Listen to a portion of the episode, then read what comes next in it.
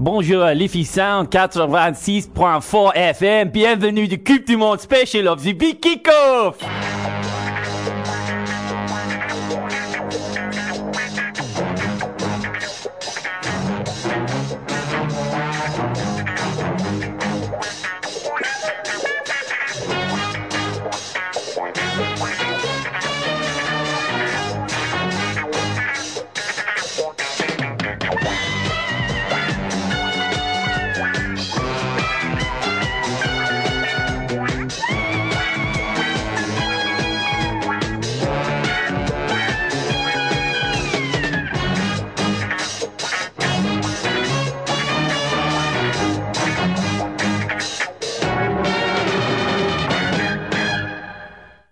There's so many microphones today, it's hard to kind of turn them all on. Yes, welcome to the Big Kickoff here in Liffey Sound 96.4.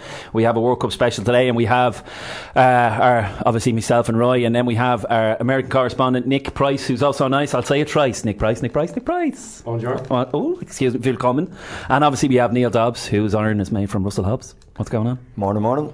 Anyway, so yeah, we're going to kick it off with all things World Cup for a while, and then we're going to do some sports news, and then from 9 onwards we're going to go through everything that we think is interesting and funny and probably going to be completely wrong, but we'll give our predictions anyway. How's everything? Good morning, Roy. Good morning. Yeah, I'm looking forward to the show because the World Cup is obviously the pinnacle of football. Oh, I don't care what they say about the Champions League, but we're not in it, so you kind of don't want to talk about it. Doesn't even matter. Yeah. And obviously, Nick, we thought it would be guaranteed, but of course, America and Earth, either. Yeah, like, and we're going to bring in some Italian, but we don't know anyone, so. Hey. Hello, I'm Marco. Shut up, Mario. Your face. We go straight to a song. We go straight to a song. Official World Cup song, Live It Up.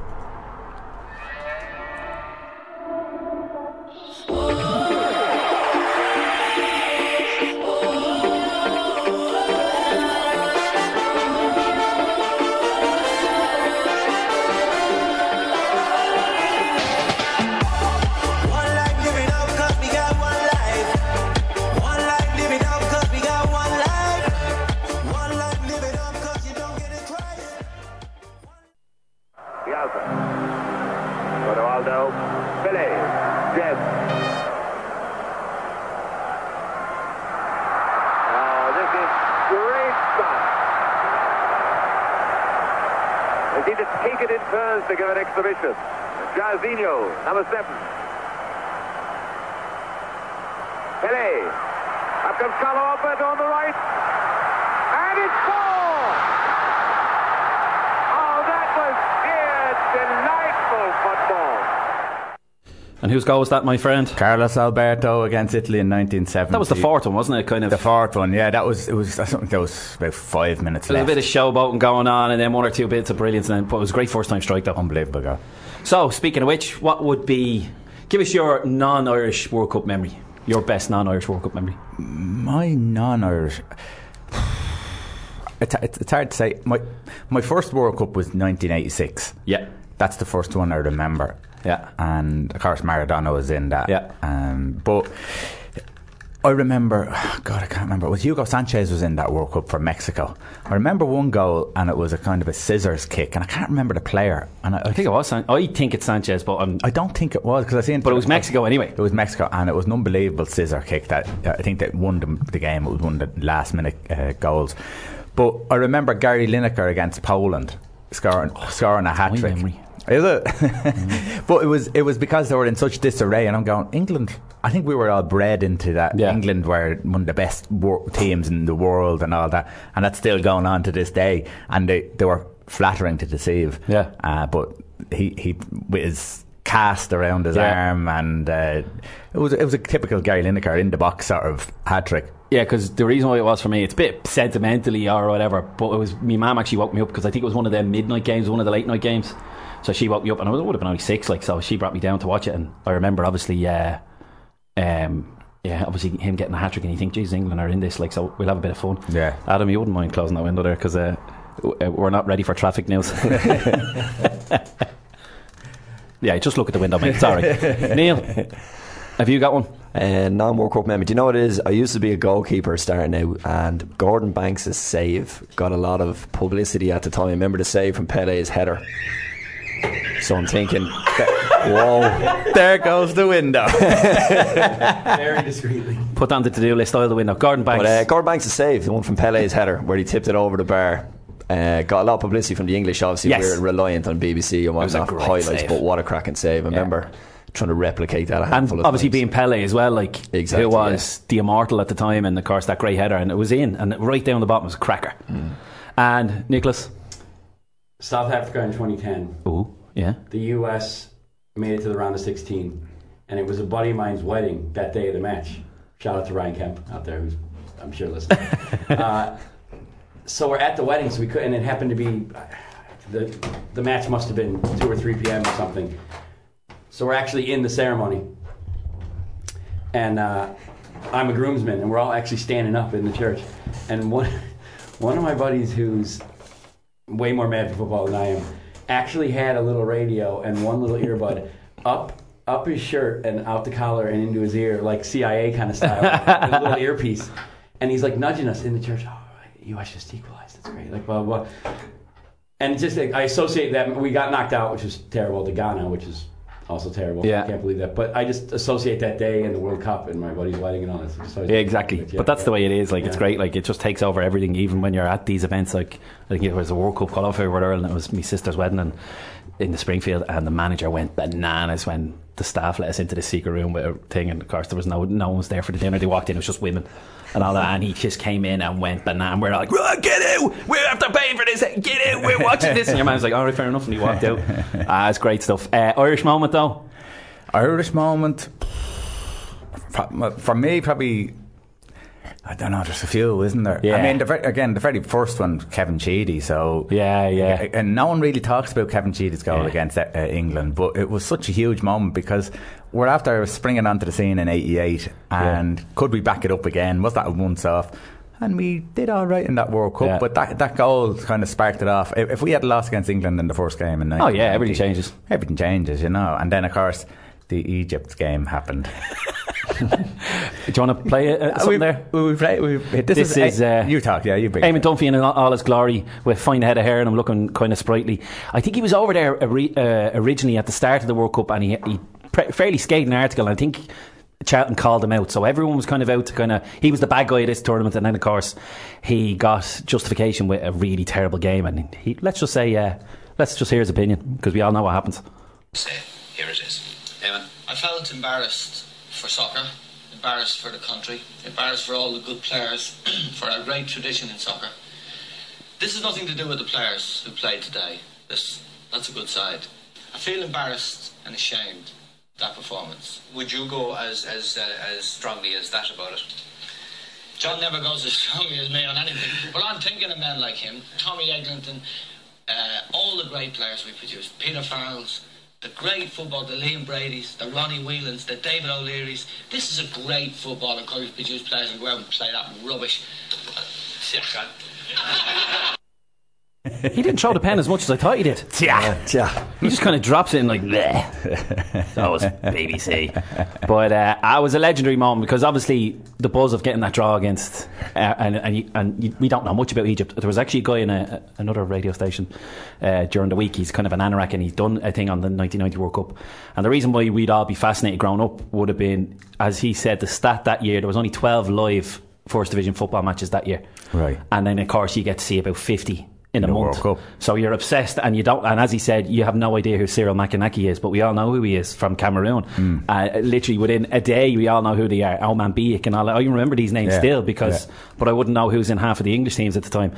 But it's an amazing fact, and that's why the World Cup, especially in our generation, was massive, because we had no football basically on live TV. It was all rumours and talks and papers. Now you can watch football in any country nearly. Yeah. So you can miss a couple of these games and not actually be bothered, if you know what I mean. The thing is, when you look back at that, and he was lashing the Irish team for how they play, etc, etc, and then he's quoting back, you know, he's not doing a favour to some of the greats of Irish football.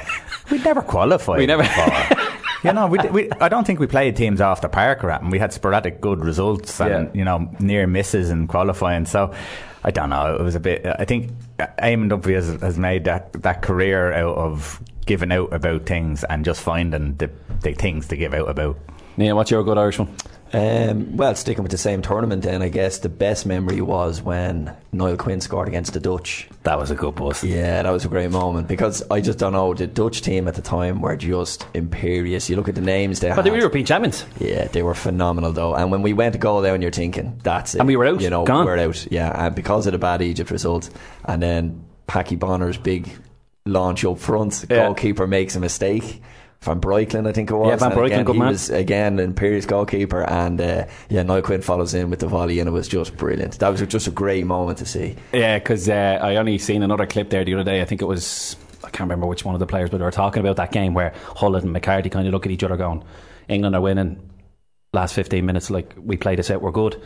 And they literally just went back and forward and side to side, no attacking. It's like, let's just play this out. And apparently the ref called the two of them over and said, lads, come on, you need to play some football. And McCarthy goes, we haven't played football like this in years.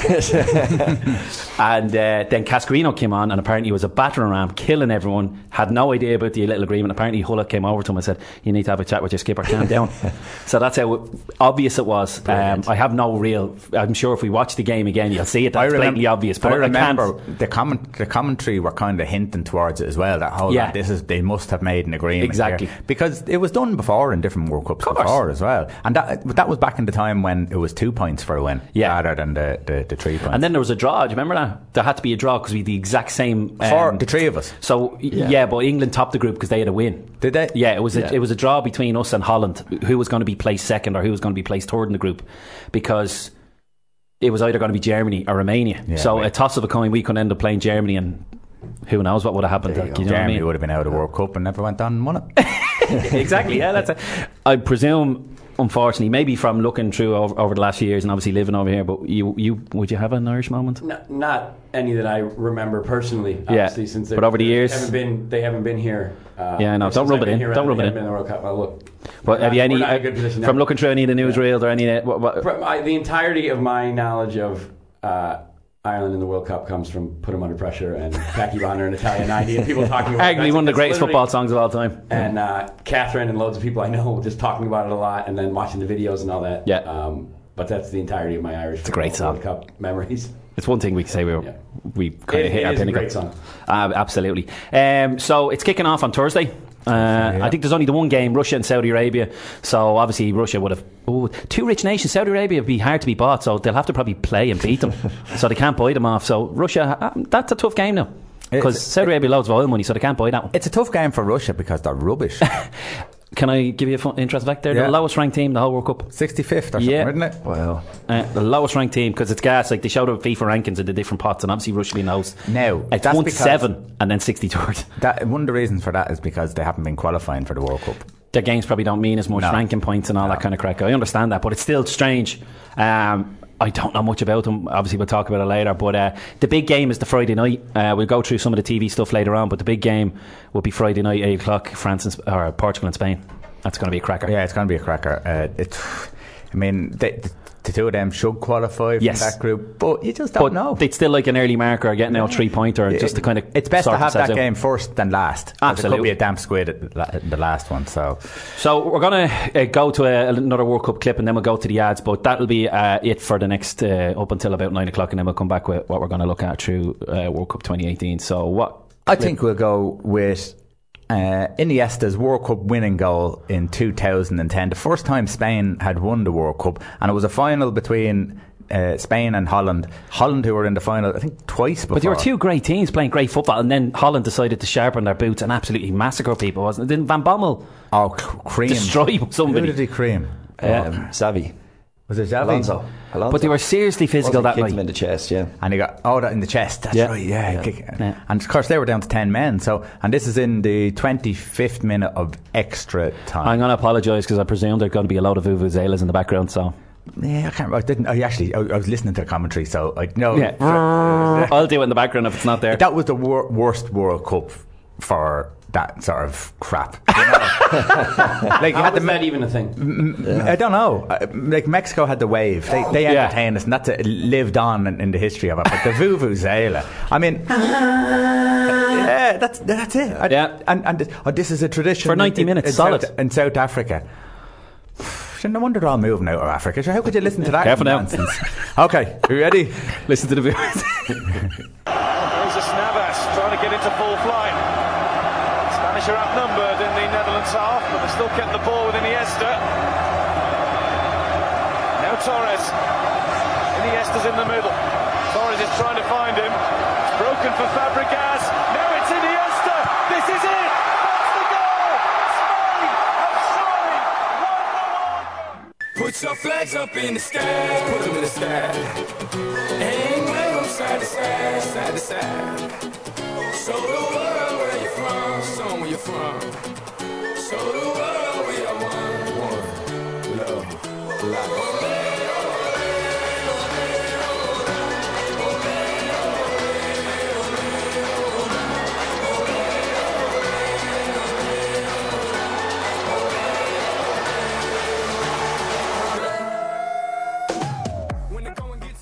There you have the old Pitbull. We got Pitbull on our radio show featuring J-Lo. That was the 2014 World Cup song, We Are One. This is the World Cup special here on the Big Kick-Off on 96.4. So we're going to move away and go through some of what's been going on in the last week or two, but I suppose we might as well kick off with, I'll put it in inverted commas, the big fight from last night, Tyson Fury. Yeah, I didn't watch it with principles, and it turned out I was kind of right, was I? Yeah, well, you can be right not to watch a lot of them because, yeah, I mean, the Joshua fights haven't been amazing either since Klitschko. So yeah, but Tyson Fury last night, yeah, came in, looked, he is a weird looking thing, isn't he? Like he's all legs and yeah, a bit of chubbiness at the moment because he's still getting himself together. Yeah, sure. He's lost. I think he lost 7 stone for this fight. Has he lost 7 stone? Yeah, I think he was 26 something and he got down to 19. Still looks big, but yeah. But he does. He does move well. He's got good, yeah, quick hands. But the fight was like he started off just as they touched gloves with kissing your man. I heard that. Right, so he kissed your man. Then they went out. What's his name? Sheffer, or whatever. So and then the fight started, and he's kind of, they're messing about, and the referee stopped them to say, "Listen, stop mucking about. Yeah. Get yourself in," because this guy was only just over 15 stone and probably about. Now he's probably taller than what he looks, but he looks about 5.5 feet compared to Tyson Fury. Yeah, yeah, that was exactly it. And every time he tried to hit him, it was an overhand. Jump to try and hit to reach him. But then in the second round, then a big fight started in the crowd, yeah, and there was a big mill up, and all you could see was arms and digs flying all over the place. And Tyson Fury stops and looks at it, and then your man stops and looks at it, and then Tyson Fury stops and looks at it, and then the referee's looking at it and saying, "Come on, keep going." So they started fighting again, and Tyson Fury was put his hand out and just kind of pretending to jab while watching the fight on the outside. God, what is this fight? What is this fight about? Yeah. Basically, in the end, Sheffery or whatever his name is, at the end of the fourth. In the fourth round, he didn't come out for the fifth round because he says, "No, I've had enough. I'm not taking any more of that." Now, in fairness to Tyson Fury, any time he got him, he caught him well. Yeah. He was reaching so much to try and get near Fury. Mm. But see, that's not going to be a problem for Joshua. That's not going to be a problem for Wilder, and he's miles off. Though. Yeah, not defending him at all. But it's a blatant It was a blatant tune-up fight, and he just knows to get that. Out there. He knows that. Yeah. Though. He does know that, and I think most people knew it anyway. He was asked when is he back in training. He's back in Monday morning. And yeah, Frank Warren has come out. He's the end of July. I think the Carl Frampton card in Belfast. Yeah. I think he's going to put him on it, and I think he wants to get him out again. And then at the end of the year, maybe take on somebody of note. Well, they're talking Tony Bellew. But that's a bit of a mismatch, in my opinion, if he's fit. I don't know, but you never know. Bellew give him a good fight. I'll put it this way. If Bellew puts him, like, wins the fight, that's it. Fury's gone as well. A bit like David Haye, you have to be gone. So, yeah, that could be an interesting one. Yeah, but it was an interesting fight because of how, I don't know, it felt amateurish to me, to tell you the truth. The way it was all dealt with and everything. Mm. So. But even during the week, it was all picking him up at the weigh-in, and it was all nice. You know, the reason why I didn't watch it because I knew the outcome. He was always going to win. It was basically an exercise. We're going to, like, obviously we didn't have to pay, but obviously if you're a BT subscriber or whatever, you half of you was thinking, this is a training fight, especially when your man pulled out in the fourth, you kind of went, was this all set up? Is this the way it was supposed to be? You know, it was too nicey. There wasn't any hate. You know, you need boxers. Yeah, there was no niggling at all. No. It was very much, we need a guy just to stand in front of us and get out there and put me name back out there, and that's all it was. I think it wasn't fixed, I'd say, but it was just, let's get a guy that we know we can beat easy. Yeah, yeah. And as you said, he knew that he was probably going to beat him. So. And it was a decent payday for your man and whatever. Sure, the Wheelstone Raider showed up. And do you know what? Press conference. That's what made it more. Oh, yeah, man, you want some? You ain't got no fans. I'm the famous YouTuber lad. Yeah. He showed up. He came, and that made it more farcical. Yeah, because he's gone. You start giving it loads to Tyson Fury, like, and your man. Oh, do you want some? No. He's like Salah, Mane, Salah. You're finished. You're gone. You had your 2 minutes. You're gone. Sure. He rents himself out for stags. Like they handcuff him to the stag, and he goes off to wherever they go, Benidorm, wherever. Shut up. And he goes around a few points. You want some? You want something? He gives it all out. Yeah. All right. Yeah. So there you have it. Oh, yeah. Premier League. Did you see that? It's over. Move on. No, it's not. Oh, yeah. Come on. The TV rights. Remember we talked about the TV rights? Amazon have crept in now. They talked about Facebook. They talked about Amazon. What's the monthly subscription at the moment in Ireland? For Amazon? Ooh, I don't know. I think it's probably about €10, a bit like Netflix. Yeah, I remember when it first launched, it was really cheap because they were trying to get people in, but I forget. Yeah, so... Same as Netflix. As far as I know, I think I think they said it's 20 matches, but it's literally two sets of fixtures. It's like as in they've all 10 from that weekend, I think. Oh, and you can watch. I think that's what it is. I think it's literally 2 weekends where they show every game live or whatever. A bit like what they do in the States on the NBC channel. I think they show literally every game, press the red button or whatever. I think that's where it's going. But it is. Let's face it, it's a tester. They're in, and slowly but surely, Netflix they'll all get involved, and you know what's coming. What are they going to do in pubs for that? Oh, for Amazon, yeah. And do you know what? They have a computer hooked up to every TV in there. Or that's a good question because it starts on Boxing Day, but that's the typical day that people go to the pub. Yeah, watch the games. Yeah. No, so Amazon are going to have it that. And then what happens? Like, changes everything. You're in kind of a neutral place, and you literally have the pick of them all. What game are you going to put on? But isn't that the Boxing Day fixture is like the biggest?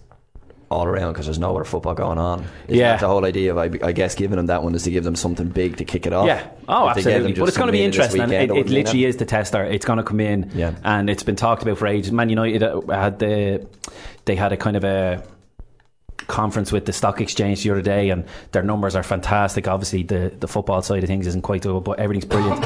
And one of the biggest things they were talking about was this new streaming thing, and everyone knows this is our chance to get more money because I think John Henry came out the other day. I think the big clubs are getting more money for the overseas rights now because they were kind of going, well, we're the ones that were always on. We don't want to share anymore. In other words, we want what Real Madrid and Barcelona get, which is pretty much everything. But that's wrong. But it's only us that don't get it at the moment. Like even when I was over in the States, you could get every single Liverpool game live every week. Yeah. You know, there was no question about it. But the TV rights are always just spread around evenly, but they're kind of going, right, the overseas ones, let's start kind of chopping it up a little bit. There's always someone showing it, you know, being sports and whoever they're them guys, they're showing every game. They kind of reckon that no one went for this package originally and that the deal, like I think it was BT who maybe they heard it was a 90 million deal or something. Yeah. I never bothered going for it. And they reckon that Amazon sniffed a bargain and got it at a cheaper price. And they're in the darn. So they don't know if they're going to develop and go on further or if this is just something just to spark up interest in Amazon itself. And BT, am I right in saying, got the 3 o'clock ones in Ireland on Saturday? Did they get to be... Well, Premier Sports, as you now know. I think they got it back. Sky don't have them anymore. Okay. From 2019, so yeah. Interesting. Watch this space. We're going to have... Jesus, can you get a dodgy box with Amazon Prime on it? Sure, yeah. Well, that'll be there. Look, the internet geeks will rise. Don't worry. I guarantee they're working on it as you speak, stop. And just a quick one on transfers and stuff. Did you hear about the Liverpool have pulled out of that Nabil Fekir? Yeah, well, they didn't pull out of it, did they? Yes, they did. Leon pulled out. No, well, now Leon have come out because they want to put it to bed because apparently there's some issues with his knee. Everything was done. There was an introductory interview apparently on LFC TV, ready to go. Right. And then the docs came back and went, we need to have a look at this, a second opinion, and all of a sudden it went quiet. And now Leon have said, we've given up on negotiations because they don't want it to come out that potentially there is an issue, and all of a sudden they're sitting on 50 or 60 million. They can't get rid of it. Mm. That's the apparent talk. That's where it's gone. Wow. They had him interviewed now for the channel, ready to release it that day because apparently I think it was like they can't do it until 5 o'clock on the Friday, and you're waiting for it to break, and of course it never broke.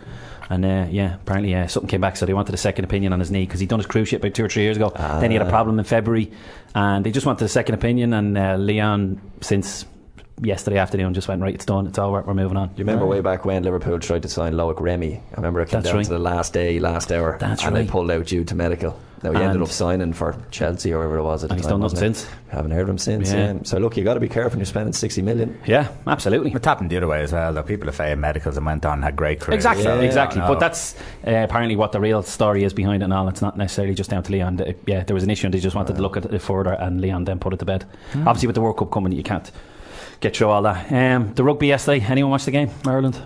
I didn't get to see it. No. It was a strange game. It was messy all the way through, but with 20 minutes to go, there was only going to be one winner. Australia just have that, like, as much as Ireland are much more professional now. 18-9. Like, as much as Ireland are incredibly used to winning now. Oh yeah, James Ryan's lost his first ever professional game.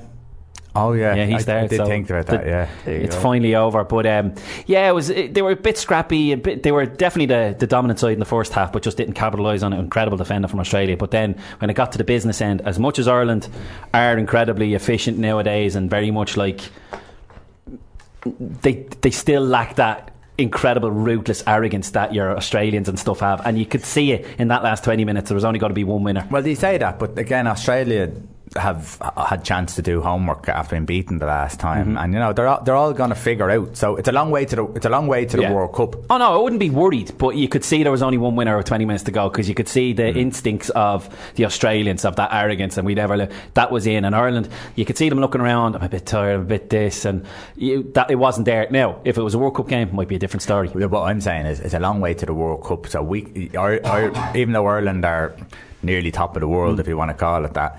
That it's a long way to the World Cup. You could easily be, I mean, you look at the likes of Spain and etc. Eventually your time comes to an end, or people figure out how you play, or so it's, and then there's a long time. So there's always the fear factor, which Ireland are renowned for over the last 10 years of being brilliant midway through World Cups. Yeah, we're the best team in the world between the second and third season, and you're kind of going, please not. Now, I'm not writing them off, absolutely not, but you could just see that last 15 minutes there was never going to be any other winner. Just Australia had that, this is it, business end, let's do it. Well, Ireland, listen, they're only there a week. They could be knackered, it could be everything. Next week could be a different story.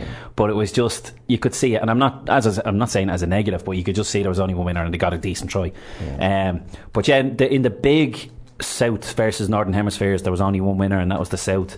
Australia obviously beat ourselves. New Zealand hammered France 52-11. Now it was 11-all. It was all fairly decent. France fella got sin-binned for a high tackle that it was over the shoulder but nowhere near the neck, and it was kind of like, even the New Zealand commentators like, nah, that's a bit harsh. About 10 minutes later, a French guy got absolutely sandwiched and he could have killed him. It was shocking, and it was just a penalty.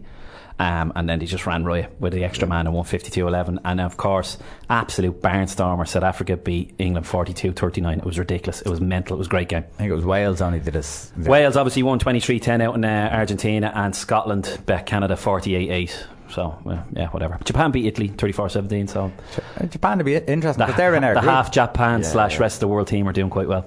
Half to, oh yes. It's incredible. Well, in fairness, there's very little Tommy Tucamato players in it. Like, you know what I mean? But there's a few players sneaking into England squads and Ireland squads who haven't got the nationalities. So it's a bit more of a familiar thing. And there's no. I mean, if you play in a country for a while, you can represent. Yeah, I think it's gone to 5 years now, because it used to be 3. So obviously Japan, obviously knowing what's coming, and they really pushed their own professional league. So that, listen, come over and play with us. You'll get just as good a money. And then, of course, after a couple of years, you can declare for Japan. Look, it is the rules. Good luck. It is what it is. But you kind of have to do that in order to be competitive. But yeah, listen. Look, a result is a result, but yeah, it was decent enough.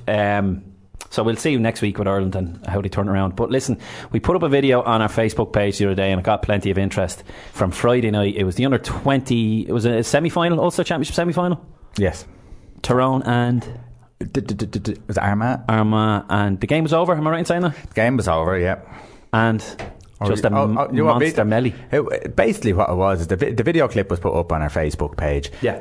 And it was at the end of the game, there was a bit of controversy and a few digs started, and then it just turned into a free-for-all. So baseball-esque, they literally cleared from the bench and everything. Yeah. The worst part was of the whole video was the screams of a woman young, in the crowd, a young girl or whatever. Screaming. She sounded young and she's petrified. Yeah, don't hit him, don't get away from him. Like it went on for a lot longer than it should. Yeah, do you know what I mean? Yeah. Like there's always that red mist where somebody throws a dig and stuff like that, and eventually somebody comes in and goes, right, enough's enough, lads. But it just seemed to go on and on and on. You're like, what's going to happen here? Is it? This is something that the GAA, it's a bit like Turkey in world football, where they can, you know, kill people, burn people, and do whatever the hell they want, and they still get away with it. Why Turkey? Because Turkey always do it. Oh, they always do it. Look at Cascarino when we were qualifying for the World Cup. You're allowed headbutt. The police are allowed give kicks and batons, and nothing ever happens to them. Didn't the fella get killed over there not so long ago as well? Yeah, possibly, people are getting stabbed and everything. I don't know. Anyway. I'll bring up other countries. This is weird. I was just you went with Turkey. I was like, I can think of a few others. But there's 31 other countries going to a place that's fairly dodgy now in next week. Well, Russia it'll be seeing what happens in Russia.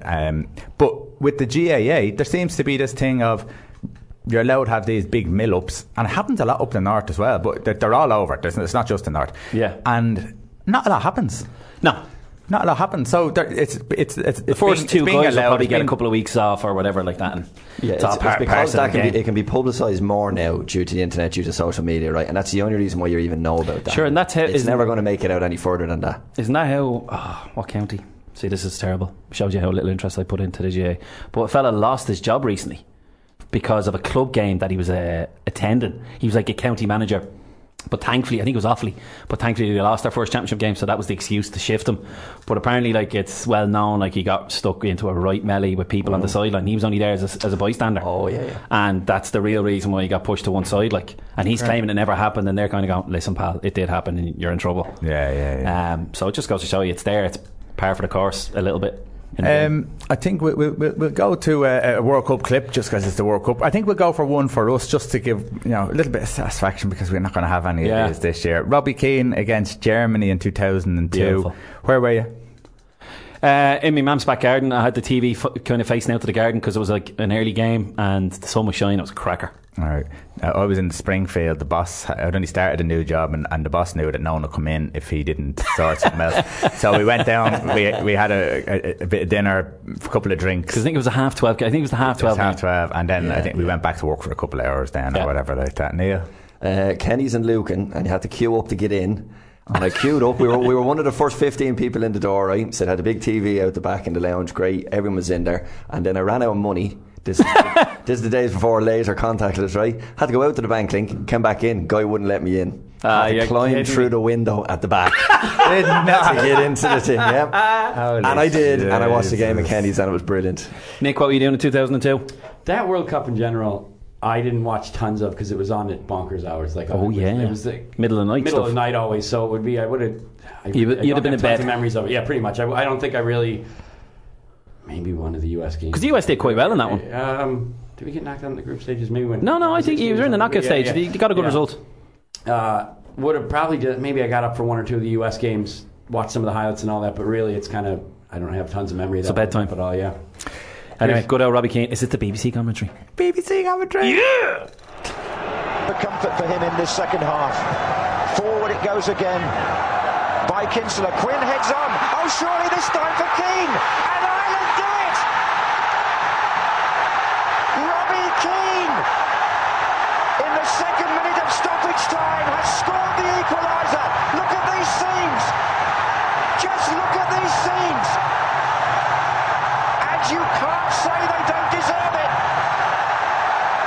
This has been a spirited second half performance and it's brought its reward in dramatic fashion. The long ball played in by Finnan. This is where the touch is important from Quinn. Robbie Keane gets it down, he baits the tackle, and this time, Trevor, he beats Oliver Kahn. What a header from Niall Quinn, right into his stride. Chests it down, Oliver Kahn's unlucky here, he spreads himself, he comes off his head, but as you said, they deserved it. Look at Mick McCarthy there, he's just watching, and the mouth comes open, wiry action that is, and as you say, they're absolutely delighted, everyone in the stadium apart from the Germans to our left, but they have deserved it. And Robbie Keane, let's hope he doesn't injure himself then, and he gets under a sea of green shirts.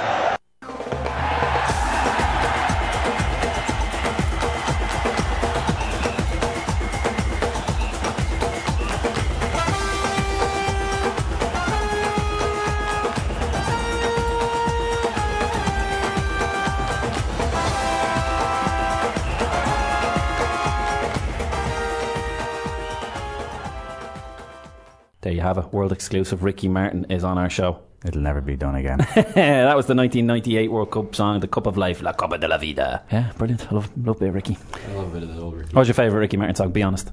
There's only one, isn't there? Oh, is there? Not she bangs, she bangs. Oh, baby, when she bit of she bangs, no? Oh, yeah. Okay. He had three songs total. Right, she bangs, La Vida Loca, and the World Cup song. Ah, there you go. Ah, there you go. See, there's songs. Three. It doesn't make a gig. So he's rubbish. Three hit wonder. Bit of trivia for you. What was his boy band? Menudo. Oh, front row center. Hola Ricky, hola Ricky. Como esta Ricky? There was something like over 100 members of that band. Once you got to be 12 or 13 or something, you're booted out. No, we need another young kid in. Let's get him in. It's a fact, seriously. I'm going to move on from this very quickly, okay? Speaking of which, we have Nick here, so we can't not talk about it, but two of the big trophies in American sports are finished up this week. And basketball. We'll start with ice hockey because it was a lot more interesting. Yeah. The honeymoon was over, unfortunately, the final hurdle for the Vegas Golden Knights. That's a Cinderella story, though. So you have a brand new expansion team, before in any of the American sports has never even made the finals, the playoffs, anything. And they nearly won, yeah. They had. Was it 4-1, 4-2? 4-1. Yeah, against they got kind of trounced in the finals, but like the fact they even made it that far with the team. Yeah, huge story. I can maybe name one player on the team. I mean, it really is something out of some sports movie or something. Because basically every kind of team give them a player to start the season. You got a certain number of all the other teams. You get a certain number of protected players, so you're not giving them, your top guys, and. So it was like a band of misfits, really. Then so it's like Renford Rejects. Remember that the old days. So it's a bit like that, but obviously they came good. And obviously Alexander Ovechkin finally got his hands on the big trophy. Finally, yeah. Like arguably, I think he's actually might be better than Sidney Crosby. He's probably the best player in the league, but it was always hanging over his head. He's the best player, but he didn't win a championship yet. So now he has that. So he's not in kind of. Dan Marino or Carl Mother Russia would be delighted. Territory where you go, they never win it. Yeah, I'm sure the Russians delighted. Yeah. Didn't he go back for a while to Russian hockey didn't know? No, he plays internationals, but no, he's. No. And then of course the NBA finals finished. LeBron, I didn't realise this. Right, he hasn't won them all, but he's been in the last 7 NBA finals. 8, I think it is. 8, Jesus, straight, that's impressive. But lost 5 of them though. Oh, well then. So that's where for my money... He's not that good then, is he? I don't want to slag on him because I do really, really like him. He's not that good then if he's lost 5 games. When you start getting into conversations, you hear people about the best player ever and they're comparing him to Jordan or Kobe Bryant, Bill Russell. And from a Chicago man here, that's not... Not a chance, yeah. Okay, fair enough. 3 out of 5. I don't care if you've been to 8 finals, that's impressive, but 3 out of 5, it's... And the Golden State Warriors, is that their second or third? Third now in 4 years. So second in a row, third in 4 years. So will they be called a dynasty now in America? Absolutely, absolutely. So that what's the criteria to be called a dynasty? I think three championships, titles, and say maybe 5 or 6 years, something like that. Yeah, I'd say 3 is where you start getting into talks of best teams ever and that kind of thing. And was it decent finals? Already fairly comfortable. Garbage, because Cleveland and besides LeBron, Cleveland had no players. They were just swept. So was that impressive for him to drag them to the finals? It was, yeah. I mean, there's something to be said for that he brought that team that far. Yeah. But no, it was terrible games. Like they were there was no real competition. Like they should have just called them off and just go. Yeah. Here's the trophy, Golden State. You're fine. Yeah. So which one of them teams are most likely not to go to the White House? Neither of them are. Oh, they both said it already. So they both LeBron and Steph Curry of Golden State came out saying after the whole Philadelphia thing, which was the Eagles who won the Super Bowl in American football. Most of the players said they weren't going to go. The day at the White House was last week, and the day before, Trump goes, "Oh no, none of you are invited now." Kind of like you can't fire me because I quit. That was because of the rumors that certain players weren't going or what have you. Yeah, so I assume just didn't want to be embarrassed when 6 guys turned up. Yeah. So no, I'm going to cancel the whole thing. So then, in light of that, both Steph Curry and LeBron go, no, we're not going to go. So then Trump comes back again. Well, you weren't invited anyway. Yeah. So great. Yeah. And obviously, Washington being a hometown team in the Stanley Cup, will they even go? That'd be interesting. Tough to say. Ice hockey wouldn't be as politicized as the other. Ovechkin will probably go because Putin will probably make him. Probably would, yeah, because they're all buddies, you know. Yeah. They all hang out. What's your thoughts, Mr. Political Editor? No comment. Do you remember New Year's Eve? Yeah, that was brilliant. I was a big surprise. Well, the terrorist attack's like, where is he going? I'm liking this. We played that a couple of weeks ago now. Oh, it was like our 1 year anniversary. I remember the panic looking around going, where's he going? Where's he going? What are we going to do? How are we going to get this back? Soccer talk only. Yeah. Where am I going with this rant? That was brilliant. Have you got anything else, my good sir? League of Ireland, Galway United.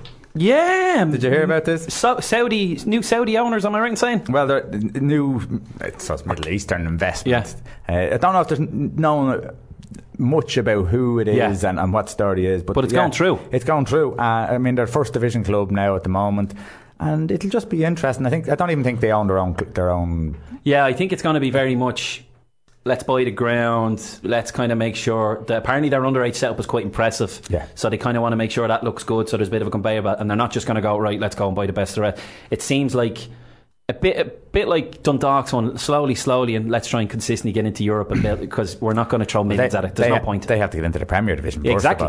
So if they're putting money into it, it looks like it's going to be an investment. But the fact that there's a second one in now, and you know yourself, like the Premier League, there's a bit of ego, and there could be like the second tier rich people going, oh, well, we give it a go and get a team into Europe, and there could be more there, isn't there? As far as it's the easiest access to the Champions League if they were to buy up an Irish side and make them successful. And probably only costs 10 million, which to them might be nothing, and would make it. It could be interesting stuff over the next few years. You could do a lot in Ireland with it. And Irish football could go to the next level with a bit of luck with it. It could be interesting. And listen, if it's legit and there's goodwill and good intentions in it, then that's brilliant. Because if you look at, we talked about Longford and we talked about the likes of Bray, and just hanging on to dear life. Who was the club? Oh, Limerick. Limerick didn't play their players there last month. So you need people in who are going to build on, make the league a little bit better. And Galway is such a big area.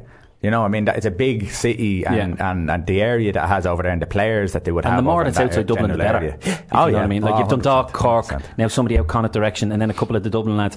Could be interesting stuff. And then, obviously, if they can compete that bit better now in Europe, eventually over the next few years, could be interesting. But and Damien Delaney signed for Cork City as well. I've seen that. I don't know if that's a good thing, because Joey O'Brien signed for Rovers. Yeah, now he said he wants to play a bit of Champions League football, so hopefully he takes it serious enough and he can force his way in and do what he does best. Hopefully so.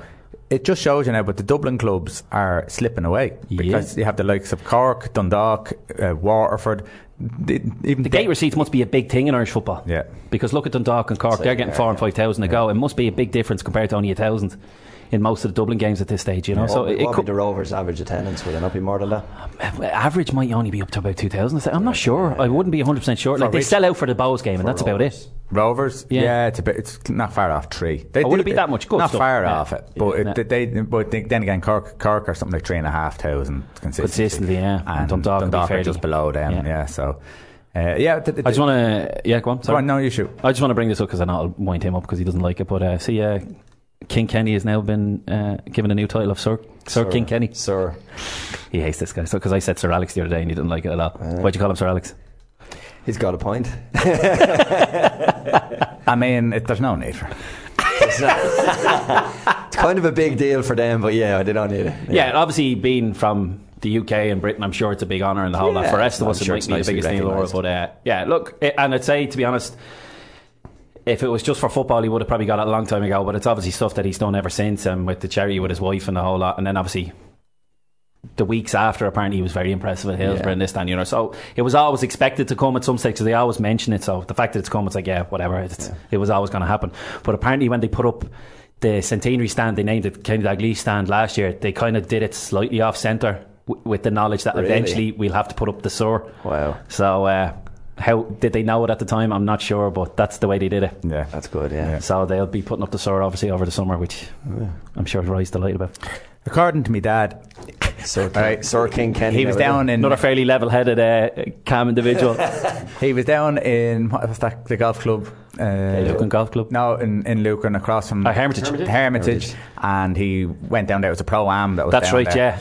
And he says he never engaged with anyone down there, and I think he must have shunned Noel. And oh, obviously that's what it was. He must have Kenny. Oh, yeah. He goes at that, and we followed them around for a few holes. Yeah, and he ignored you, did he? And he was very quiet. Yeah. So although I'm sure they have. I don't think he hides it. Like, he doesn't come across as the most. I'd say he's one of them where in his own little comfortable circle he could be just like fine, the rest. But I'd say in a big group, you see him in any interviews. Sure, when he first went down to England, for the first couple of months they actually subtitled all his interviews, because the English didn't understand. They start complaining on his first interview, who's this guy, I can't understand. So they subtitled for the first few months when he moved down to Liverpool. But you could see he was when he took back over again the second time, the caretaker, you might call it, but he was great crack in the early interviews. And telling Wenger where to go, that was funny. But they made him permanent, and then just he dropped off a cliff. So this is what happens. Pressure got him big time. You know, that's it. But you could see the lighter side of him for a while. Listen, by all means, he's an outstanding footballer. By all means, he's done a lot for the people of Liverpool, when especially with the Hillsborough stuff and all that. So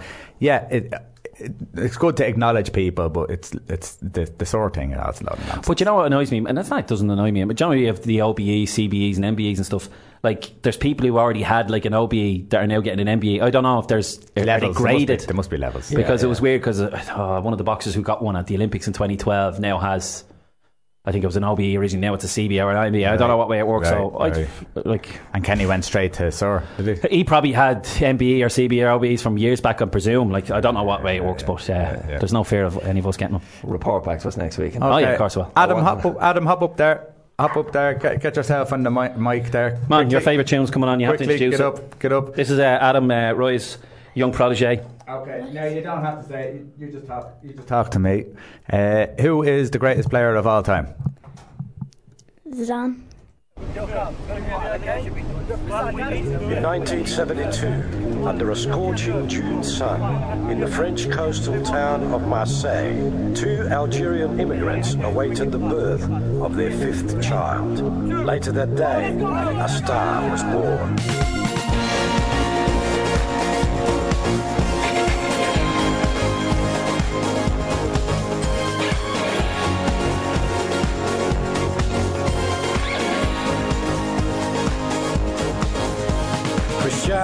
Ronaldo, Wayne Rooney, Verón, Suárez, Van Basten, Gianluigi Buffon, Xavi, Iniesta, Drogba, Hazard, Tevez, Schweinsteiger, Steven Gerrard, Alessandro Del Piero, Neymar, Forlan, Özil, Nakata, Jean-Pierre Papin, Ballack, Van Persie, Beckham, Giggs, Scholes, but the strongest of them all. Zinedine Zidane, Zinedine Zidane, superstar, superstar, Zinedine Zidane, Zinedine Zidane, superstar, superstar.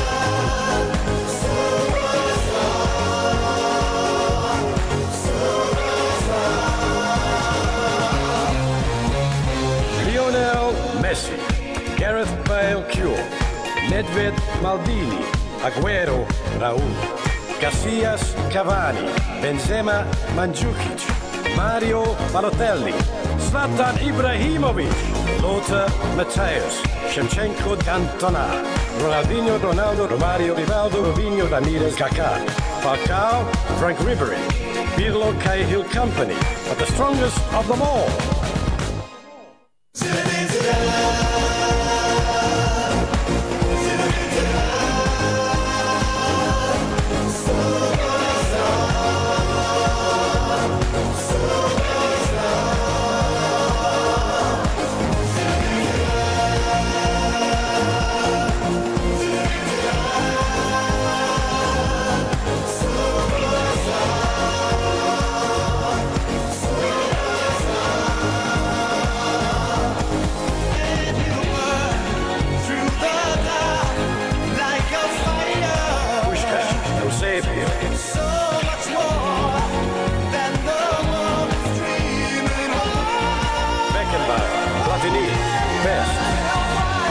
Charlton, Christ,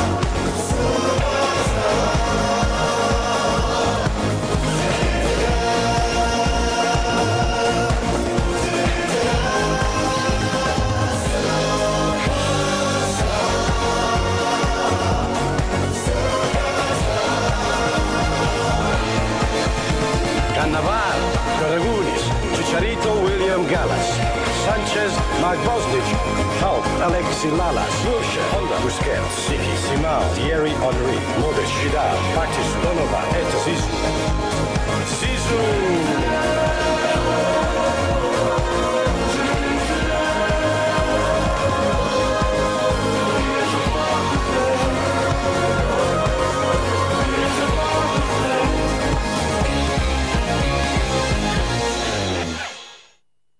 I think it's safe to say you don't get much better than that. Well, who was that about? I missed it. Who? Like, yeah. Maradona, Muller. Yes, arguably. Well, certainly that was a famous moment, the old headbutt. That's what the little. If anyone was wondering why, yeah, there was a little pause. Have a look at it on YouTube. Yeah, the video is very funny. Let's just say there's some Zidans in a shop and you can guess what they did in the middle of that bit. But yeah, this is it now. The World Cup is here. We have obviously 8 groups of 4, the usual malarkey and all this kind of crack. It'll take an hour to go through the groups and what we think is going to happen, but Shaka Hislop does it in about 3.5 minutes, so listen carefully because I'm sure he goes through quite quick. Am I right in saying that? Yeah, he's basically gone through who he thinks qualify, who will qualify, and all the way through. And of course Shaka knows everything, so what he's going to say is going to be it. Yes. Actually, we don't need to do the rest of the hour if that's the case. No, here we go. So anyway, end of the show. Strap yourself in. Yes indeed, it is Shaka's turn to predict exactly what will happen in Russia, and behind us is Paulo Guerrero. He will be going to Russia, Shaka, with Peru. His ban has been overturned. I wonder if that going to affect your picks. Let's look at your group picks first, shall we? And yes, it does. Peru. It does. Group C, Peru go through at the expense of Denmark and Australia. But Group A, I think the hosts go crashing out. You think they go crashing out? I think they go crashing out. And despite Mo Salah missing for what will probably only be the first game, Egypt go through. And you go Costa Rica accompanying Brazil through an E? Yeah, a lot of love for CONCACAF and for CAF. Senegal in Group F come out with Colombia, England, Belgium, Germany, Mexico. No huge surprises there, I don't think. There's some different picks from the picks we've seen before. So that leads us to a very interesting round of 16. Yes, sir. Spain against Egypt. Spain against Egypt, and unfortunately, this is where it all comes unstuck for Egypt. Despite their 45-year-old goalkeeper, you think he's. Yeah. Going to be playing no further part. Yeah, I think this is where it all comes to a screeching 45-year-old halt. All right. And despite Guerrero, Argentina get the better of Peru as well. South American encounter. Germany, Costa Rica, opening game in 2006. Yeah, but Germany, you just got to fancy Germany as usual. And I think Belgium get the better of Colombia here. I still feel there are a lot of question marks about Belgium, but they get the better of Colombia. That would be a tasty round of 16 matchup. The other half of the bracket.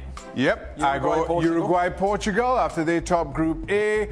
I go France to get the better of Nigeria. Yeah, they meet each other last time around in the round of 16, didn't they? Yep. Brazil get the better of Mexico. Sorry for Mexico, it comes to a screeching hole there. Now come on, this is England, my Senegal. Surprise. I go for England winning. Yeah, okay. I expect England to top the group, and then all of a sudden that relative success gets to their heads. Don't do it. And I go for Senegal, to second highest ranked team in Africa, get the better of the English. I'm not just saying that to upset you, Adrian. I guess round of 16 would be a moral victory. But I've got to go. There you go. You tried to jump ahead, didn't you? I did. Quarterfinals: Spain, Argentina. Argentina very good up front. Everything else, I'm not so sure about. Spain, one of the more balanced teams in this tournament. And again, I mentioned I've got question marks about Belgium. Nobody ever has questions about Germany. That's where that goes. I would set up Spain-Germany semi, other half. Uruguay-France. I think this is the toughest of the cores, but I go for France to get the better of Uruguay. And I go for Brazil to put an end to my fairy tale Senegalese story. Having beaten England, you don't think they can then beat Brazil? No. I can't believe it. No. You know what England are like in these big tournaments. And here, for all the marbles, Brazil get the better of France. Yeah. Germany get the better of Spain. I think their lack of a strike. Diego Costa's been great at national football, domestic football. I just feel unproven and hasn't shown me enough on the international stage. That's why I go for Germany. So, setting up a repeat of the semi-final from 4 years ago. Is there going to be revenge? There will be. Many ghosts will be buried here. Brazil to go on and win the World Cup 2018. I believe you are not exactly the first of our experts to pick Brazil. I've got all my picks right, though. So he's fairly confident it's going to be Brazil and Germany, and Senegal are going to get to the quarterfinals. Well, I mean, a bit of Mexico 86 background music for the next couple of minutes. Bring Love back it. Memories. Ding, hold on, ding, give it a sec. Love it. Back in the day, late night football. It all kicks off, as we said earlier on, with Russia and Saudi Arabia on the first day. It's not a game that people would actually stand out, you know, get out of their way to watch, but because it's the first game of the World Cup, you always do. Everyone always watches it. Host nation, everyone wants to watch it. Yeah. So obviously, yeah, go on. Go on. No, obviously we're going to be watching it all from our TV, so the first thing we're going to go through is kind of a different lineup, and that's the different TV lineups on who we think is the most impressive. Obviously RTE came out quite bold. They have the usual stereotypical guys of, where is my list, Darren Maloney, Peter Collins and Jackie Hurley are the main presenters, and then the commentators are going to be the usual guys, George Hamilton, Ger Canning and all the likes, but Ronnie Whelan, Jim Beglin, oh good Jesus, Ray Houghton and Brian Kerr, you got it in the mush, they're all going to be the co-commentators. Along with the stalwart pundits of Dunphy, Brady, Hamann, Duff and Sadlier, which Shannon's favourite. And then RTE are delighted to announce Keith Andrews, Richard Dunn, Shay Given, Northern Ireland manager Michael O'Neill and former US goalkeeper Hope Solo. No relation to Hans, but Han I should say. Love her. Yeah. So listen, she's fairly lively. She'll give her opinion. There's no two ways about it. No, yeah, she'll give her opinion with her fist too, I think. Because I think they got knocked out by Sweden, and she gave it both barrels that they were a bunch of cowards the way they played. How dare they? She's controversial. And at home, she's quite forceful as well. Am I right in saying? I would, yeah. What happened? The old domestics going on with her. Yeah, beat up her boyfriend. There you go. I don't know why it's obviously a double standard that we're sitting laughing about it, like, oh, that happened. But no. Poor fella, I'm sure it's it's awful. Fairly. But yeah, was there not something with her and her brother as well? I believe there was. She had a big fight with him too, I think. She's a bit of a firecracker. So lads, beware, be careful, and agree with what she says. There you go. Dunphy might be trying hard again. So yeah, nobody too exciting there. Like obviously, Didi Hammond's always quite interesting because obviously him being a neutral, he can kind of say what he wants. Obviously, Ireland are not going to be there because we all know. So that's the only one he doesn't have to pretend. Yeah, but it's always funny when he has the fish hook in his eye. Do you know he has one eye, but when he's talking, his eye always goes up. Obviously, Brady, Duff, and Sadler are with Dunphy. Keane Andrews, he's all right.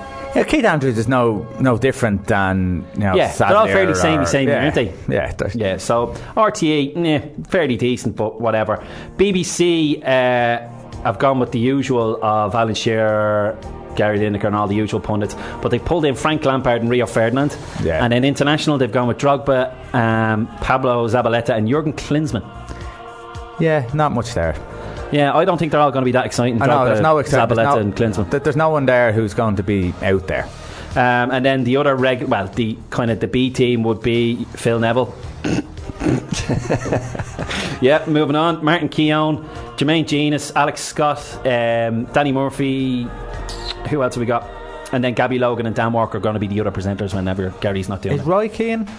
This ITV might have the pick of the battle because obviously they have Mark Pugach is their presenter. Yes. Is that how you pronounce it? Yeah. Anyway, their pick of the pundits would be himself, Mr. Keane. They got Gary Neville in. Yeah, they'd be interesting now. They got Gary Neville in and then Giggsy. Yeah. So if they're on together, there'll be a bit of banter with them in the whole lot. Has Keane done much TV before? Seriously?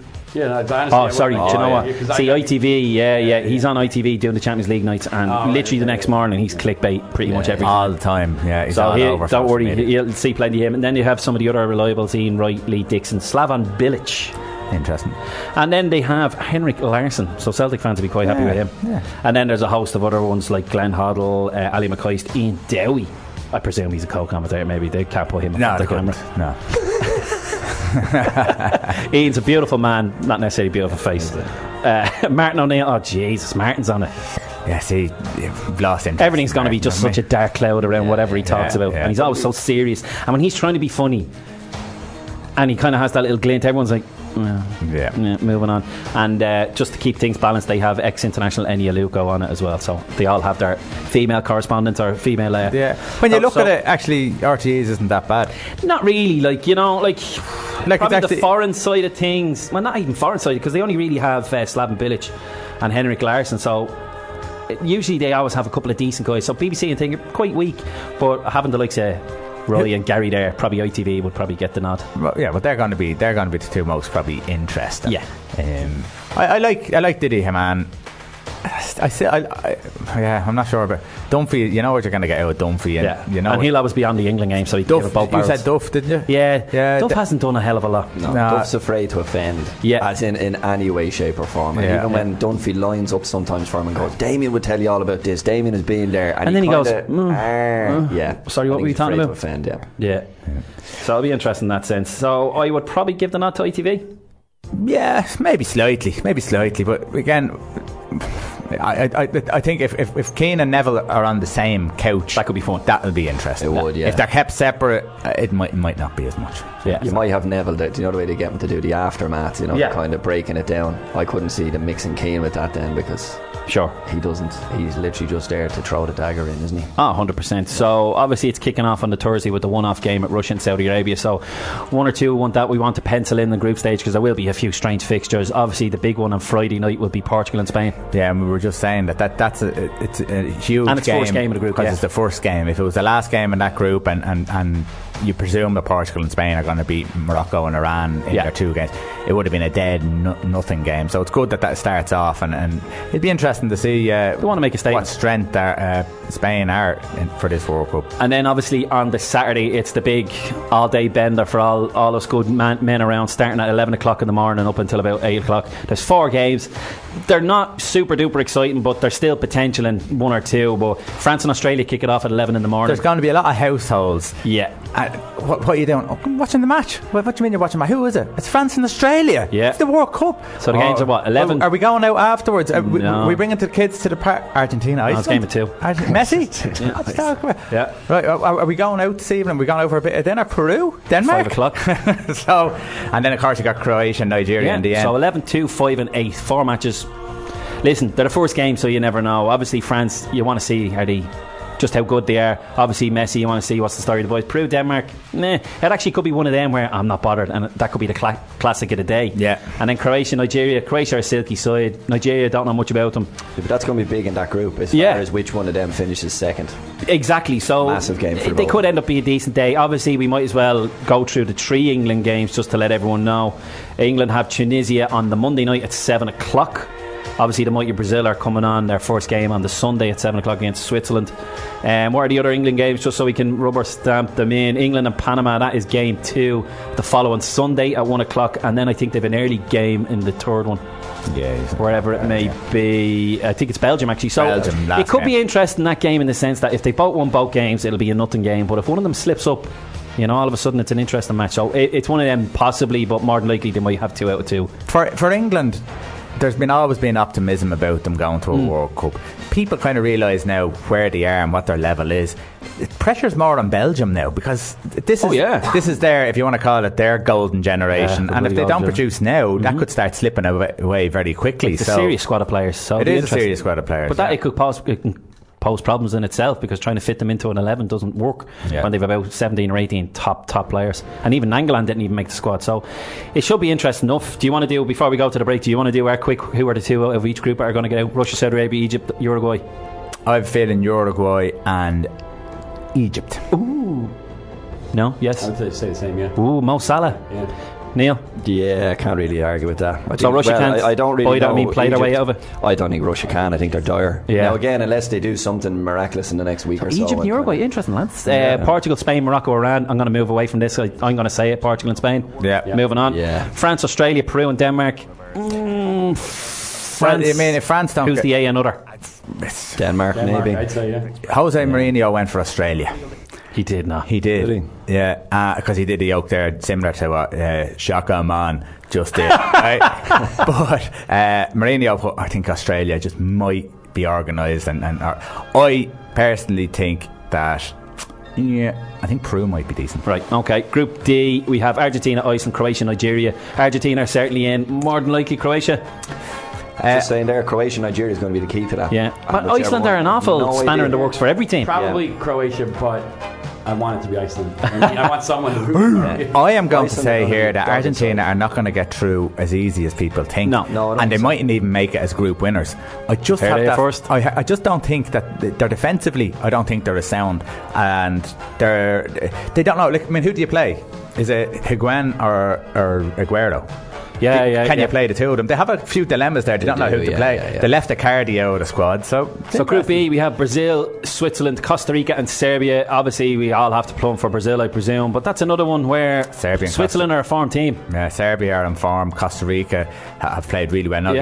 So that's an interesting for the best of the rest. It's a coin toss. Any one of them three. So Group F, Germany, Mexico, Sweden, South Korea. I think it's another one where you expect Germany, and then it's a decent toss up between the three. Yeah. I think Mexico might win. Mexico. That's my team. I'm really rooting for. Are you going Mexico for your neighbours? Yeah. Before the wall goes up. North America. Yeah, before we build the wall. Yeah. Before you have to go. Hey. So anyway, Group G: Belgium, Panama, Tunisia, and England. To see the boys coming off the plane in their Panama hats and the suits. Yeah, brilliant. They look brilliant. So obviously, probably Belgium, England, but it's a really, really crappy group. It's not. There isn't that 13 that really scares. There's nothing to look forward to. Yeah. Well, it's happened before with England, though. Exactly. You never know. They've slipped up in one of the first two games, and then the last game is against Belgium. Like, there's no excuse for them that the fact that they don't play each other last, so they should get their 2 out of 2 and get through. But they have one slip up, one draw, and isn't the Ramadan? Did you see the Tunisian player? It was getting close to sundown, and the keeper just dropped. The injury, right? So I went injured. Next minute, everyone just start throwing on the little bars, and also the lads can start feeding, because the sun went down during one of the games only last week. Keep went down with injury. They were there for ages, and of course, all the lads are just chomping away. It's a 7:00 kickoff too, so that's 8:00, or is it over? Well, we can find out when Ramadan's finished, because it's been on now for a couple of weeks. I think it's only for say, I'm not going to offend anyone here. Anyhow, it could be interesting if England. Group H, we have Poland, Senegal, which is obviously going to get to the quarterfinals because Shaka said so. Colombia and Japan. That's a weird group. It is. You think Poland to get through, and Colombia maybe. I think Poland are strong, and Colombia, I'd say they've got goals in them. Colombia. Oh, Falcao still on the go. Oh well. No, we'll do it afterwards. So we're going to go to a break, and then we're going to come back. We're going to talk big brands, and but first, things first, we're going to go to another World Cup memory. Take it away, Roy. I think everyone knows Jeff Hurst and this goal.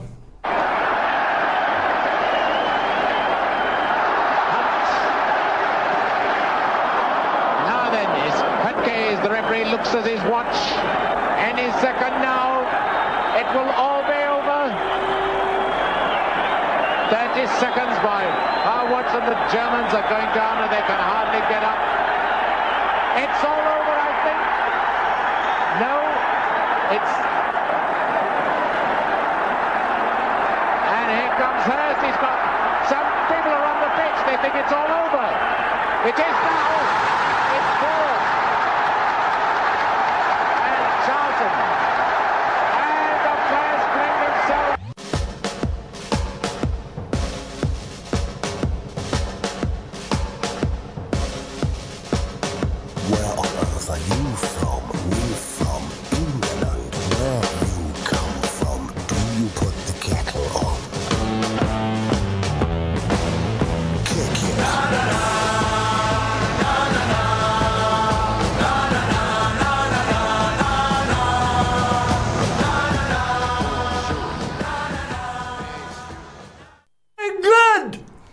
Careful now. Careful. Well, at least a bit of balance, you know, just to show a bit of support to our neighbours out there. Like everything, I presume we want them to go to a certain level and then obviously fail the last hurdle. So good luck to England, and we hope you go to at least the quarterfinals. And obviously, you have to lose in a penalty shootout. It's the rules. Well, I don't mind if they get to the final. Once they don't win, it just might be a little bit unbearable, would it? I don't know. Yeah. Possibly. Are we over that yet? Are we not over? I don't care. I really don't care. It's just it'll be the stuff afterwards, the banging of the drum constantly, the non-football people. You're going to hear it. That's what's going to annoy you really more than anything. But just don't listen. Don't watch. Yeah. Okay. You know, it's simple as that. Are you going to go on a World Cup memory, or are you going? Oh, we will eventually. All right. Okay. So anyway, where do you want to go with this one now? You want to go with who's the favourites, by the way? Well, let's put it this way. Let's Brazil are the favourites. 4-1, and there's no reason why they shouldn't be. That the squad, Germany, the Spain, squad of players France, they have is absolutely stereotypical. So you have your top 10. You have Brazil 4-1, Germany 5-1, Spain 11-2. I couldn't put money, and I have put money on, but I couldn't put money on a team straight out because I just didn't think the odds are good enough to put a few quid on. There's no standout guy.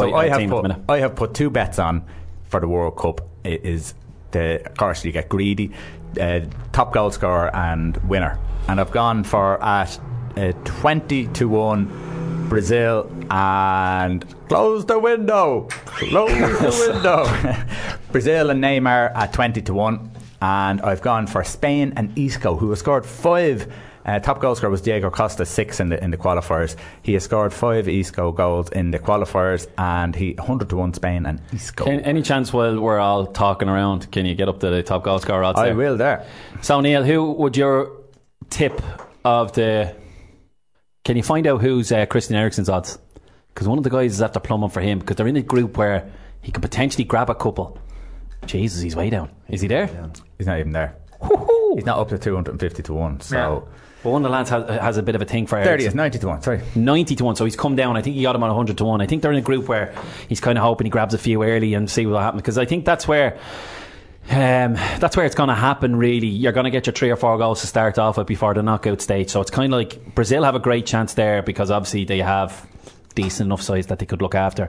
Like the likes of Portugal and Spain, Ronaldo, I'd stay away from, because they've obviously got Spain in that group and stuff. And Ronaldo, I think, has only scored 1 or 2 goals in the World Cup. He's not a great World Cup record. And Messi, in fairness, he dragged them over the line in the very final game. He got 3 or 4 goals. You never know. That kind of group, he could rack up a few. But I don't think I'd go for either of them, because there'd be a lot of pressure and focus on them. I looked at Neymar and I went, no, I don't know what the story is with his injury. He's only coming back. Got a good goal last week. And then he scores a great goal, and that was it. Bum money was on the table, because he is capable of scoring a couple of goals in a couple of games. You know, that sort of way. He just can pull something out of nowhere. And he wants to break into that where it's a top 3 instead of a top 2 anymore. He's obsessed with it. That's why he went to Paris Saint-Germain, Champions League. He knows this is it now. If I break out, I think he has a hunger, Neymar, doesn't it? Even from the last World Cup, and ended badly for him. I think he's definitely one of them that wants to drive them on. Yeah, not Messi, Ronaldo. He wants it Messi, Ronaldo, Neymar. Simple as that. So it'll be interesting. It'll be definitely one to potentially plumb for a few quid because of that fact. Neil, if you were going for top goal scorer, who would you go for? I thought outside bet Radamel Falcao. Ooh. And the reason I'm going for him is because Japan, Senegal and Poland, I think, will all ship goals in the you really have to look at the groups and see who's in them, and as you said, you're going to rack up your 3 or 4 first, and then hopefully you grab another couple in the knockout stage. Decent season at Monaco, and he's a goal scorer, and I think they'll create for him. Nick? We'll go sneaky, unbiased, completely opinion. Harry Kane, will throw him in. Harry Kane. Shocker. Oh, come on. Harry Kane. Well, you never know. Well, again, they've got Tunisia and Panama, so I mean, exactly, and then Harry to deal with them. 9 goals each for him, I think. Again, exactly. Hunger, serious hunger to get out there. Yeah, like Ronaldo's only 16-1 when you think about it. Yeah, listen, Ronaldo he's going to be playing. If you look at the Champions League final, he played out wide. He's going to play centre forward for them. Yeah.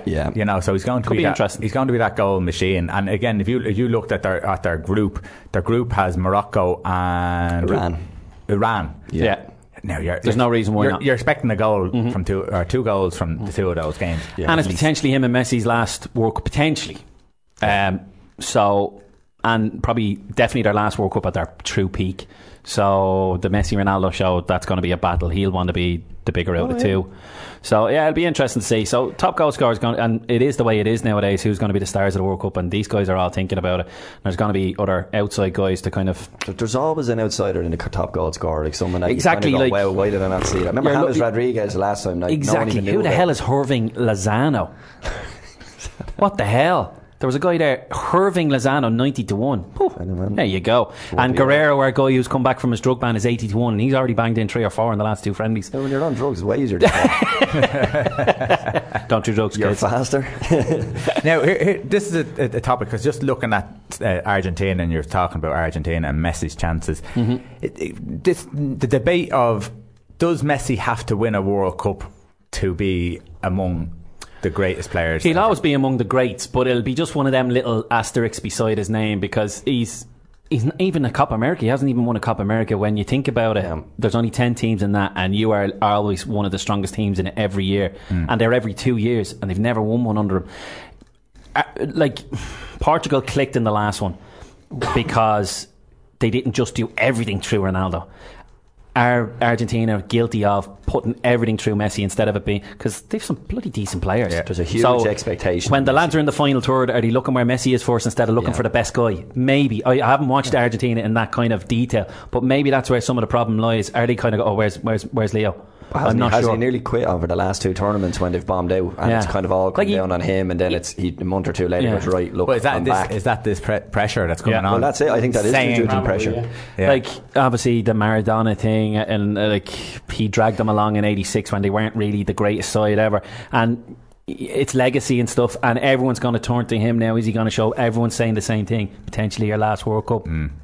It's your last chance to shine, and you're going to do it. Now, in fairness, he was half decent in Brazil. Yeah. But just, and in fairness, they got to the final, but it just didn't click in the final. Yeah, but Higuain missed a sitter. That's what I remember. I mean, that could have been a completely different game. I think if you look back at Maradona, when you look back realistically at him, has been just a footballing cheat, obviously with the handball, obviously with the drug tests failed, and who's to say that he wasn't on any sort of boosters when he was at his prime in '86, you know? So that would put him below Messi from my thoughts. In general. Yeah. Messi's like, personally, you can never say, you can always say for your taste who's yours, but there is no one true. I don't care what anyone says. They, the History Channel are showing all these football programs for 2 weeks, and they had Matthias, Lineker, and I can't think of the other guy. Who hell was it? But they kind of went through different attributes. So who was better, Pelé or Maradona? And then it turned out to be a draw. I was watching, but it was fairly obvious the way it was set up, the different attributes where Pelé's getting that one, Maradona's getting that one. It's obvious, and then it turns out to be a draw. But I think they kind of plumbed from Pelé in the end, just purely on World Cup, because obviously he won 3 and this, that, and the other. But it was very much nicey. Oh yeah, they're both as good as each other. But Pelé, just on the fact that he had a couple more medals.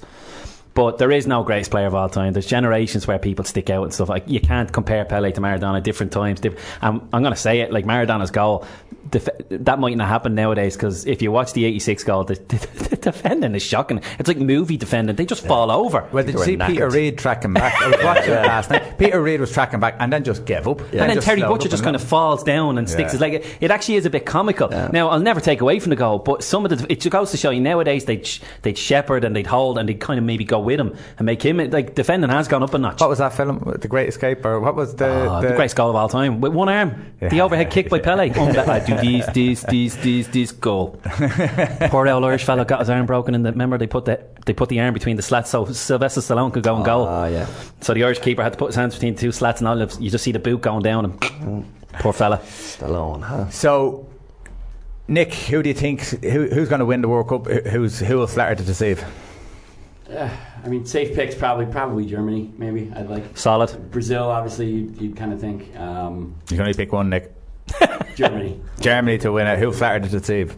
Who which? Who will flatter to deceive? England, maybe. England. Again. No, yeah.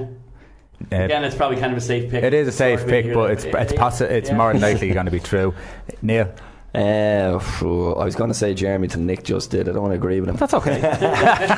I know. Do you know what I think? You don't like the covers. Brazil, Germany are. Yeah, it's very, very difficult to look beyond the two of them. I go Germany just because I just think same manager, stability. They know exactly how they're going to play, and I think they're built for tournament football.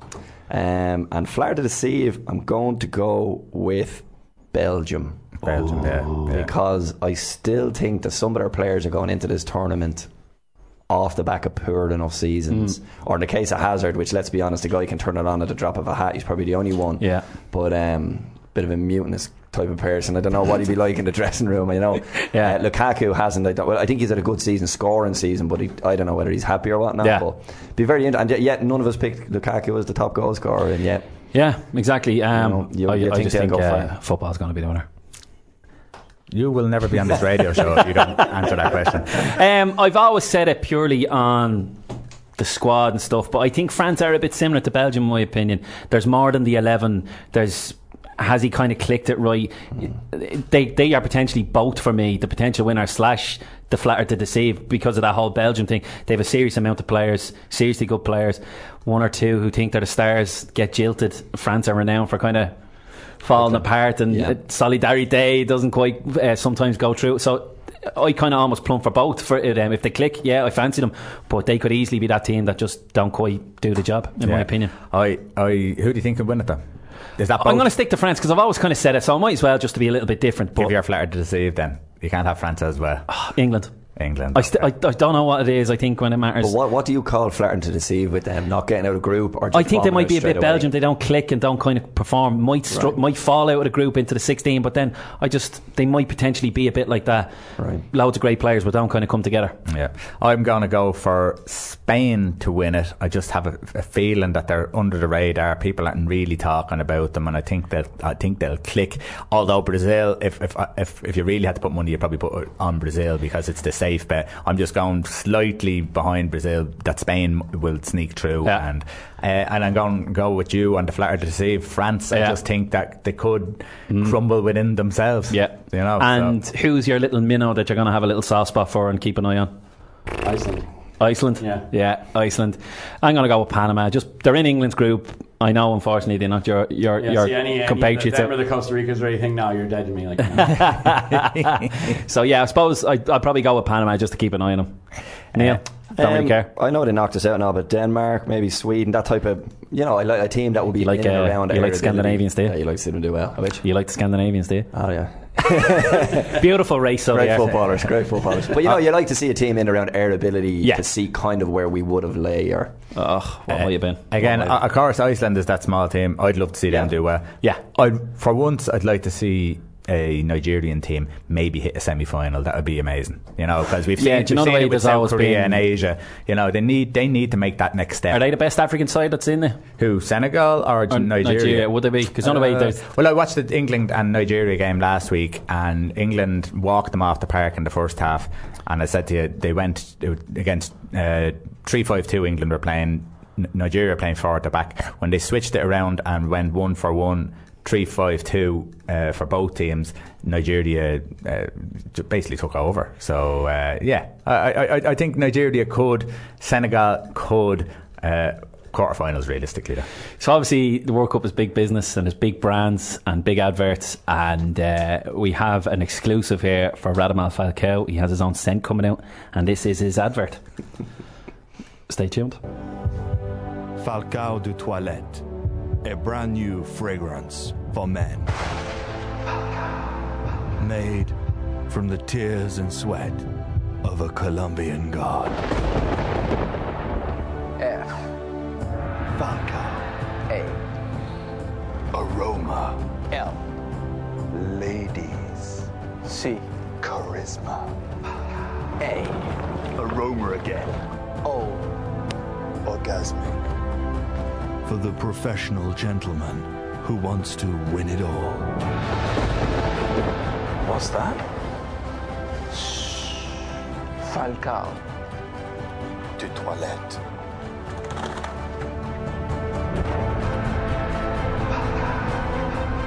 Falcao de Toilette. You'll be beating them off with a shitty stick. Falcao. Nederland gaat in de halve finale komen. Ik heb opeens zo'n gevoel dat we in de halve finale gaan komen met het balbezit voor Frank de Boer. Frank de Boer speelt de bal heel goed naar Dennis Bergkamp. Dennis Bergkamp neemt de bal aan. Dennis Bergkamp.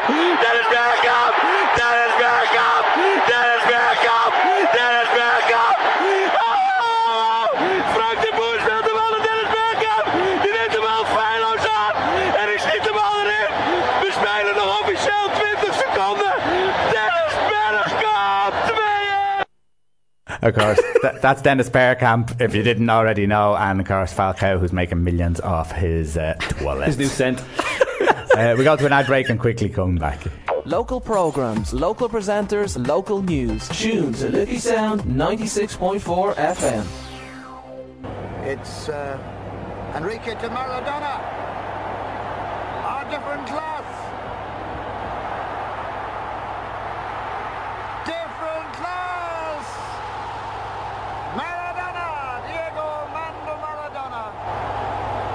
Is on the World Cup pedestal. A goal for the gods. The late great Jimmy McGee there commentating on arguably the greatest World Cup goal ever scored, where Maradona finally showed just how good he was against the mighty English and their shocking movie defending. That's right. Well, it's amazing what a help will do. Allegedly. At that time. Great goals in World Cup. Obviously Maradona is one of them. Can you remember off the top of your head any goals that trigger. Nick, you should go the opposite to this though. A bit. Who is your ultimate World Cup US hero? And he's not a goal scorer. Oh, Tim Howard. Yeah. Oh, he's. Trump should go to him about building a wall. Should. The goal I was going to mention, though, actually, it is US, but a bit unconventional. The US women's team. Yeah. In the last Women's World Cup, Carly Lloyd scored a goal from midfield, like at the line. No way. Against Japan in the final. Oh, that is the commentary. We wouldn't pull it up because the commentary isn't actually great or exciting on it. It's more to watch the goal itself. But so she scored from near the halfway line, like literally at the halfway line, just a scorcher. Mine would be before the 1990 World Cup. You know the way back in the day there would have been kind of videos, VHS tapes that you buy in the garages and stuff, and there was one, it was PDM did it, I think, and it was basically the World Cup from 66 to 86, so it was kind of like a brief history, and Bobby Charlton was the narrator, and I enjoyed the 71 because there was bits and pieces, but I think it was either the 74 or 78 because they basically showed Holland and some of their stupidly ridiculous 35 yard long rangers into top corners. I remember Ari Hahn scoring two of them and they were just ridiculous, but I suppose my favourite would be the Brazilian one, not the one against Northern Ireland, the one in 78 where it was a similar angle but it was a bit further down the line, and it was a ridiculous curl out into the far post. It was unreal, It went from left to right. It was unbelievable. But my most memorable one, and I think I might as well say it because there's a bit of a story. I was actually giving blood as this was happening, Michael Owen against Argentina, where he went on a solo run. Basically, I was standing there and they had TVs around the place and I'm watching it. I was like, go on mate. And I was like, oh, what a goal. And I got up and all of a sudden the needle moved and you could just see the blood underneath my skin going up and down my arm, and your one's like, oh jeez, what's wrong? I said, did you not see that goal? It was a cracker. No, your arm. And I was like, then I looked down, it was just nearly purple, and I was like, oh Jesus, nearly went faint. Well, so it seems you brought it up. Let's have a listen. And Lopez almost getting away with it, but Ince spotted that danger in a flash and finds Beckham now to Owen, and here's another Owen run. He's going to worry them again. It's a great run by Michael Owen and he might finish it off.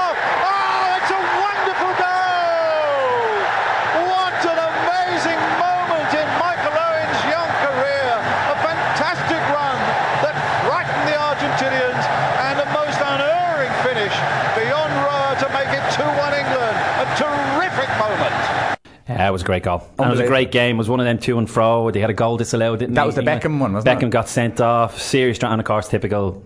The English papers lambasted him. And she went to the hiding. Remember? There was effigies and death threats and all, so... they're already trying to start it again with the whole Sterling tattoo and on his, and like they're already trying to get their their baddie to kind of start hitting with a stick when it all goes wrong. Yeah, it's ridiculous. One of the great celebrations. I know my dad thinks this is the greatest celebration of all time. I don't know, the new generation wouldn't seem to start doing fortnight sheer elation. But Marco Tardelli scoring in the World Cup final, I think Spain 82. Just an unbelievable celebration because, as you said, it was the passion behind scoring the goal. I think we'll have a little listen. Right now, trying to find Rubesch. Look at Schirrer here. It's 2 against 2, but Altobelli has gone. No, he hasn't gone offside. He's checked. This is Conte. It's Rossi. It's Schirrer. It's Magomi. It's Schirrer. They're appealing for offside, not given. Schirrer right across to Marco Tardelli.